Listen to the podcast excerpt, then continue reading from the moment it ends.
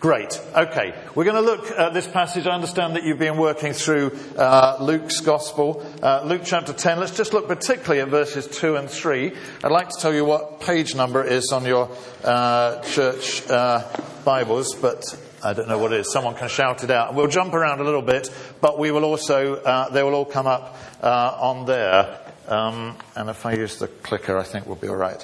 Okay. One, 1041. Yeah, okay. 1041. He told them, this is Jesus speaking, he told them, the harvest truly is great, but the laborers are few. Pray, therefore, the Lord of the harvest to send out laborers into his harvest. Go your way, behold, I send you out as lambs among wolves. The harvest truly is great. It certainly is. I want to tell you about three people I've got to know recently, and actually, you may find that some of you know them. See if you can, uh, see if any of you know these people. Bridget uh, is 30 something, bright, creative, and successful. Just started a great new job in telephone, uh, television production. Spends her evenings eating and drinking with friends, and looks as if she's got everything. But most nights, she records in her diary her sense of failure and despair. She's desperate to find find a man who will truly be committed to her instead of just using her and leaving her. She lurches from torrid affair to pregnancy scare. She worries about dying alone and being eaten by an Alsatian. She's convinced that if only she could get down to eight stone seven pounds, stop smoking and give up lottery instants, then life would be fine. Rob is about the same age as Bridget. Some years ago, he dropped out of university into a dead end job running a second hand record shop. He can't keep a girlfriend, and life seems hopeless. He says, Life is like some film where the money ran out and there's no sets or locations or supporting actors, and it's just one bloke on his own staring into the camera with nothing to do and nobody to speak to. Like Bridget, Rob is afraid of dying. Elizabeth is more scared of living than dying. She said, it says, each morning you wake up afraid you're going to live. Like Bridget, Elizabeth parties and drinks a lot. She also takes many different drugs. But none of these can relieve her sense of hopelessness and despair. No one will ever love me, she says. I will live and die alone. Three people I've met, got to know recently. Anyone recognize any of them? Bridget is Bridget Jones from Bridget Jones' Diary. Rob High Fidelity, Rob Gordon from High Fidelity. Elizabeth? Elizabeth Wurtzel from Prozac Nation. High Fidelity, Prozac Nation, Bridget Jones' Diary. Three, three books turned into films which have been highly uh, influential in our culture, particularly amongst 30 somethings, rec- uh, reflecting that sense of despair and hope, hopelessness and longing for some answer, longing to find some meaning and some purpose in life. The harvest truly is great. People are looking for hope, for meaning, for faith. Now, do you know, often when you hear this passage preached on, preached on, pray the Lord of the harvest will send out laborers into his harvest field, we think, yes, let's send people on overseas mission. Overseas mission is really important. It's vital that we do that. But we, it's not an excuse for us not to be engaged in mission ourselves. We are there to reach the people in our locality, in, around the people, the people that we work with, the people that we live with, the people in the neighborhood, to reach those people with the wonderful gospel. And we're going to kind of reflect on that a bit together today and some of the opportunities and challenges. And my prayer is that God will speak to you and you'll say, yes, He really is sending you out, yes, as a lamb amongst wolves. Anybody recognize this character? Anyone know who that is? Some of you will have seen his films if you're unlucky enough. Uh, Quentin Tarantino. Quentin Tarantino, famous film director, who some years ago famously said, cinema is the new church. People are not going to church, they're going to cinema. He's partly right and partly wrong. He's partly wrong in the fact that there still are loads of people going to church. 7.6 million people in Britain today are in church in 47,000 churches. The church is still the largest community group in our society, far, far larger than Women's Institute or Scouts or Rotary. It's in a completely different league. And yet, if there are 7.6 million in church, that means there's what? Over 50 million uh, who are not. And they are going to cinema, and cinema is shaping their beliefs and values, and cinema is raising for them spiritual and moral issues, spiritual and moral questions. I'm going to give you an example from an unusual film. This film just uh, launched, it's downtown now. You can go and see, I'll talk to you a bit more about it uh, in just a minute. Nativity 2, Danger in the Manger.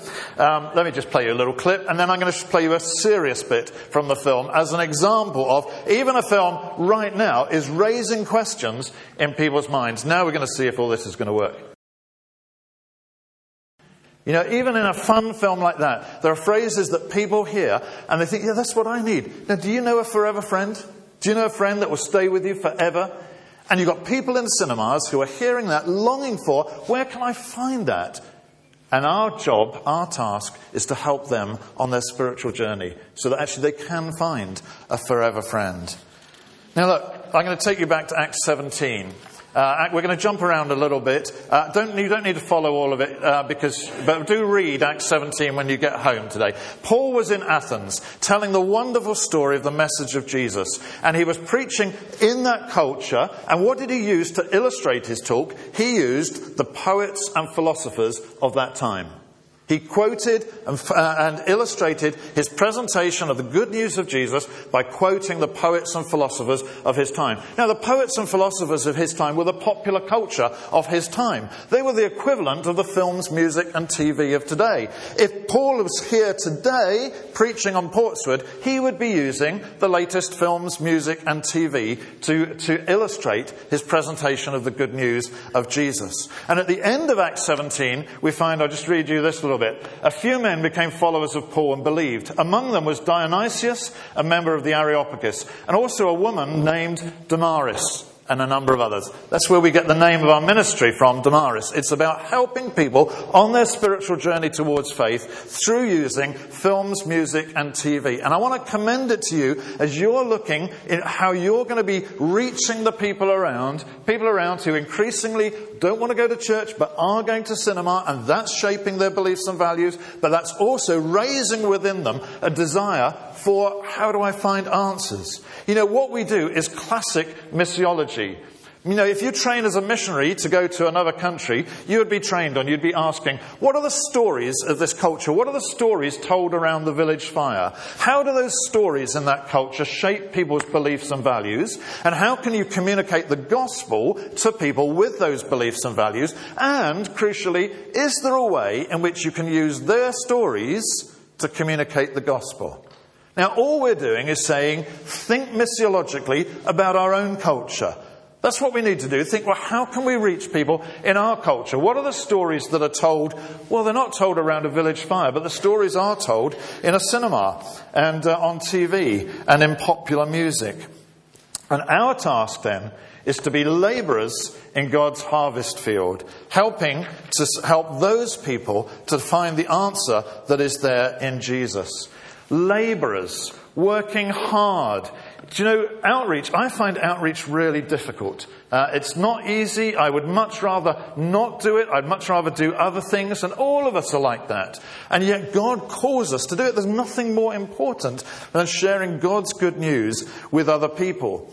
When I was uh, asked by IVP to write a book, I was a, a university missioner. Uh, I, I, did 65 university and college missions uh, in universities across the country, then needed half an hour to lie down in a darkened room, I can tell you. Um, but uh, most of the work that I did in universities was in the form of debate. I would debate with a professor of philosophy or professor of sociology, whoever was an atheist who would debate with me, and we'd have a bear pit setting with students asking questions. And sometimes I'd think they must like me because they threw me food, which was very nice of them. Uh, and uh, uh, so, uh, now, but it's so hard doing it so many times. I would think to myself, I'd rather not. I'd rather go and do something easier than doing this. So my first book was called Evangelism Made Slightly Less Difficult uh, because there is a lot in that. It isn't easy, but we are called to proclaim Him admonishing, teaching everyone with all wisdom, so that we may present everyone perfect in Christ.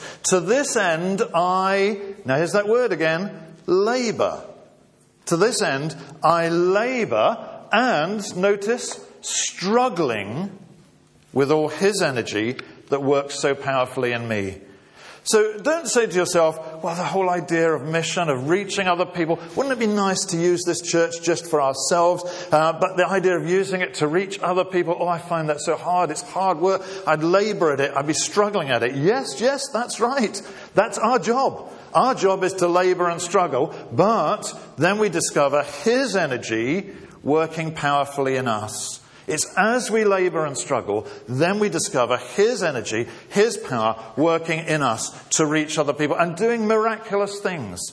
I want to tell you a story that I hope will inspire you. When I, uh, this was um, all about 10, 11 years ago, and John Simmons, who's here today, he was on our board uh, in our ministry. We'd been working in the universities and colleges, and we really felt God was calling us to reach this generation uh, that goes all ages, by the way, but this generation of all ages who are so influenced by cinema, but not, uh, not coming to church. And we say what we want to do is find some way to work with the film industry to create outreach resources that can be used to help people who are going to see the films and raising questions. How can we help them on in their spiritual journey? How can we help Christians to reach their neighborhood and their communities around? Now, you look at some of these big companies and you think, oh my goodness, here we, this little charity with hardly any money, hardly any resources, sat round our dining table in our house, and there's John with us saying, well, this is going to be difficult, isn't it, Nick? Yes, all the others say this is going to be difficult, isn't it? But if God's in it, God will do it, and God will make it happen. And we had so many people telling us, this can't be done, you can't achieve it, it's too big a vision, just leave it, go and do something easier uh, and simpler. But we stepped out in faith and trusted God, we sold our our house, actually. We sold our house. We, we did all sorts of different things. At that time, I wasn't well. I'd just been diagnosed with very, very high blood pressure, and the doctor was trying to get me to take all this time off and all these sort of things. But you kind of think, well, if, God, if this is true, if this God's power will work in us and enable us uh, to do this. We started by saying, Let's start with uh, creating resources around DVD releases. So a DVD film comes out. Well, anyone can go and buy one of those. So what we did was we started creating schools resources around DVDs. And we st- started a website called relessonsonline.com, publishing a new religious education lesson every week based on the latest films coming out on DVD. Huge response amongst schools. Right now, it's still going now. We've also got assembliesonline.com, new assembly for primary schools and secondary schools. 10% of UK schools use that. 10% of UK schools, their religious education is using our resources, and they're often presented by a non Christian teacher to a non Christian class, but using our material. Why? Because it's based on the latest films. But the latest Films World DVD, that's kind of six months later. Well, the time we really want to get to is actually the cinema release. So, is there a way in which we could persuade the film industry to give us clips from the film that isn't yet out in the cinema? Uh, and uh, access to the stars to do interviews with the stars, and opportunities to actually create official resources around the film as part of the film's publicity. That sounds like a huge vision. Do we believe that that would be possible? And so many people are saying that can't be possible. Carol and I worked with the Billy Graham Association for a while, and Stan Eisen, a great visionary with the Billy Graham Association, he used to always say to me, Nick, he said, Nick, reach for the stars. If you reach for the stars, there's one thing you sure won't end up with. He's American, sorry. Sure won't end up with. Well, I said, what's that? He said, a handful of mud. Quite right. There you go. American folksy humour. Um, so, so how do you start then uh, trying to trying to get in contact with these. They don't advertise where they are. You don't advertise the phone numbers. You don't know who the people are. You're working so hard, knocking on doors, trying to phone calls, trying to get access. I remember one day I eventually got a, a meeting with the head of publicity of Paramount Pictures, and they were just um, preparing to release Star Trek. And I thought, Star Trek, full of themes. And I, I got in. She was going to give me the short meeting. I wanted to present how we could create resources around the themes of Star Trek and she looked at me straight in the eye and she said, We're presenting it as an action adventure film for teenagers. And all her body language was, The meeting is over. And I could carry on for a little bit, which I did, trying not to appear totally stupid, uh, but then that was the end of it. Now, but the fact is that actually we're working with all His energy that so powerfully works in us. We didn't give up. We kept going. We kept pushing. We kept uh, seeking opportunities and praying all the time that God would open doors.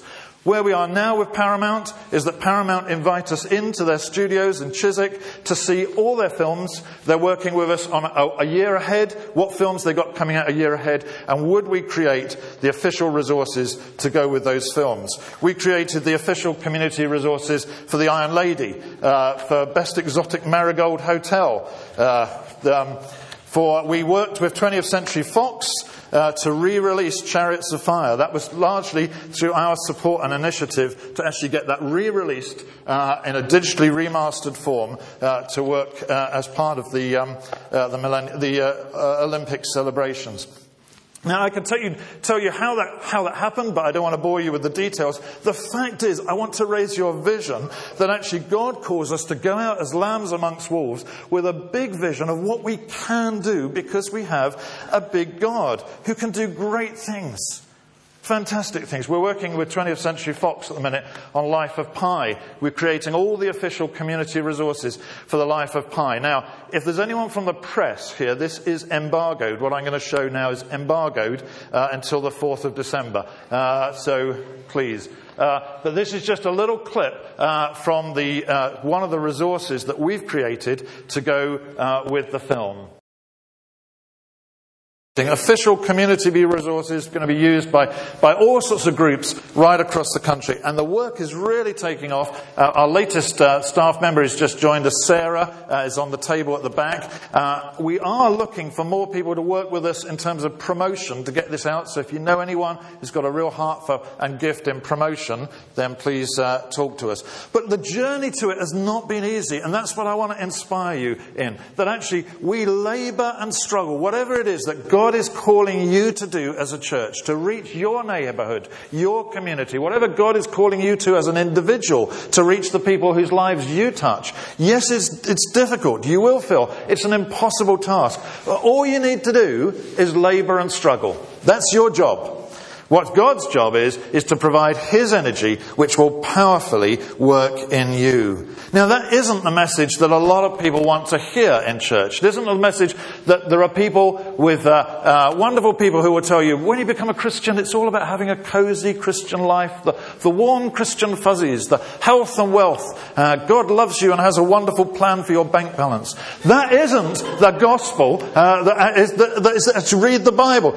To go back to, uh, we're in the, in the Damaris office. Uh, we as a team, because we're working with the films all the time, but at 11 o'clock each morning we stop, we read sequentially through scripture and we pray together. And we're having a fantastic time at the minute in the book of Genesis. And this little passage that really struck out to me, uh, where, where Jacob uh, wrestles with God wrestles with God. And uh, God says to him, Your name shall no longer be called Jacob, but Israel, for you have struggled with God and with men and have prevailed. The word Israel means struggle.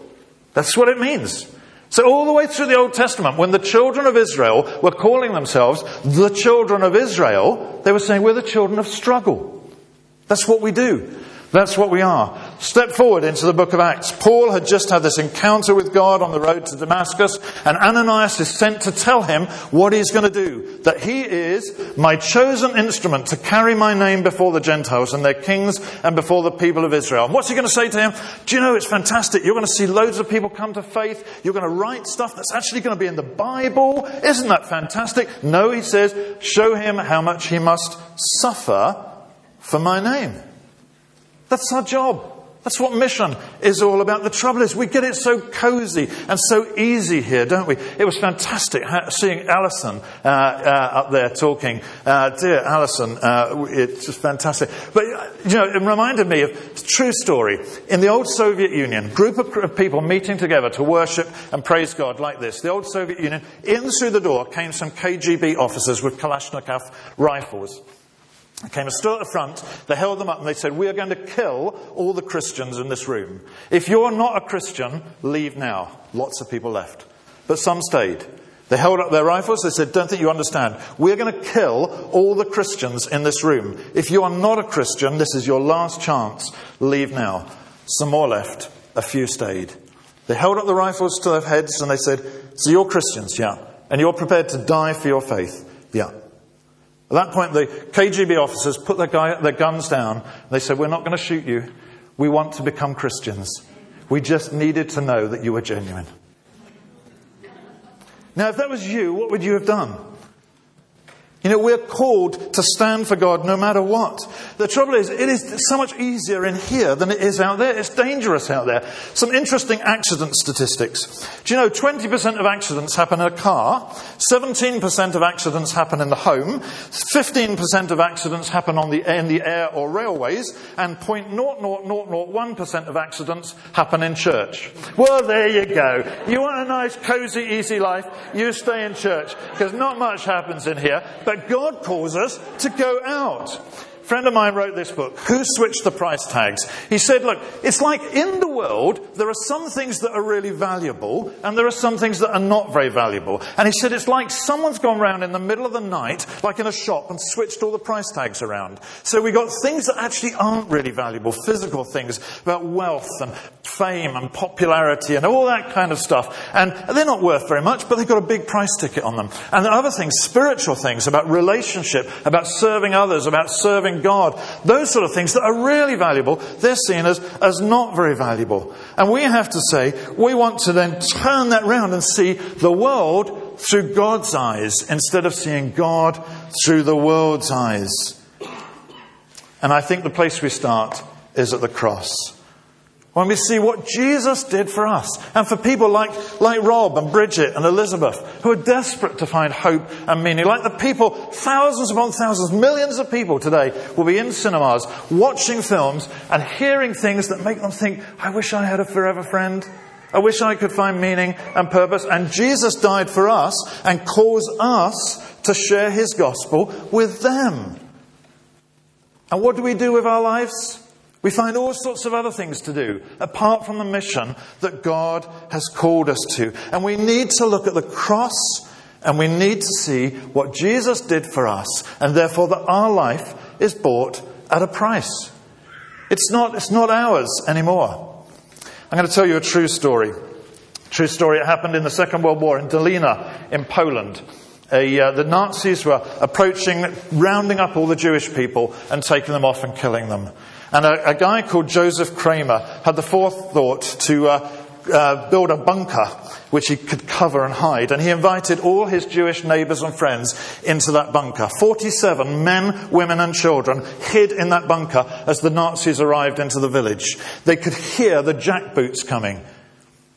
They quaked with fear, desperate that they would not be discovered. And then as the jackboots got closer, Joseph Kramer's son his only son, his one year old only son, started to whimper and then started to cry. And he looked from his son to his neighbors and the fear on their faces that they knew they were going to be discovered. True story, this. And Joseph Kramer looked across to his wife, and with tears rising in her eyes, she nodded to him. And he knew what that meant. And he took his hands around his son's throat and he strangled his son. Now, if you'd been in there, if you'd been in there, what would you say afterwards? You'd say, I owe everything, my life I owe to the death of your son. I'm going to make my life count. Why should I live and he die? I'm going to make my life count. Now, how much more with Jesus who died for us? Are you going to make your life count? Your life is bought at a price. Jesus said to them, The harvest truly is great, but the laborers are few. Therefore, pray the Lord of the harvest to send out laborers into his harvest. Are you prepared to be a laborer? To say, whatever it costs, I'm going to serve you, reaching people in this community. You might say, Well, I'm old. What can I do? It's hard even to survive. I know what that's like. My dear mother is 84 years old. It's a struggle for her to even get out of her chair. She uh, hardly even leaves the house. But what she does do is she prays. And that's what you can do. You can pray. Billy Graham has a story he tells about uh, a journalist who said to him once, I suppose when you get to heaven, you'll be the most important person in heaven. And Billy said, no, the most important person in heaven is Jesus. But if you're thinking of who people will look to and say, oh, isn't it great that uh, to meet this person? He said, it won't be me. He said, it won't be me. It will be some little old lady that nobody knows, nobody's ever heard of, but she's faithfully, diligently prayed every day for mission. We have people like that. People, many people here pray for us. We have a prayer diary that we publish. If you don't receive it, you can go to damaris.org slash prayer to get it electronically, or ask Alistair Murray, who's here, and he will show you how to, um, uh, or, or, Sarah on the table afterwards, and we can uh, put you on to get it sent to you. Um, what's that thing called where you put it in an envelope with a stamp? Uh, anyway, so uh, so we can get it sent to you uh, that way as well. So to pray for other people, it may be that you're saying, actually, I, there's a little bit I can do, but not very much. Another true story. Anna Maria Millis was a servant in a house in the um, well, this would have been 19th century, uh, 18th century, towards the end. Uh, servant in a house. Think Downton Abbey, big house kind of thing she's a servant in. She got more and more old and weak and sick. She couldn't do very much. But the lady of the house said, you stay here, you have a home all the time that you're alive. And she stayed there and she said, I want to do something. So what she did do every night, the only thing she could do was sit on her lap, the son of the house, the lady's son, on her lap and read him stories. Anna Maria Millis was a Christian, so she read him from the Bible.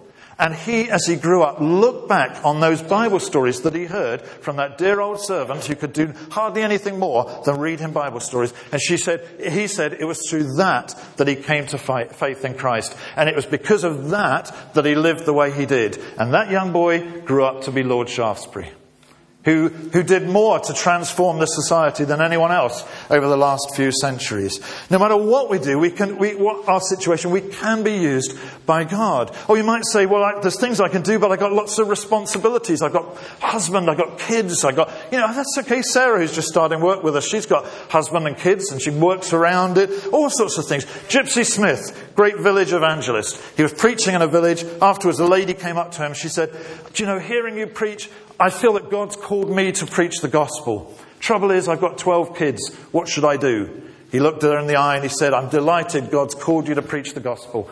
And even more thrilled that he's given you a congregation.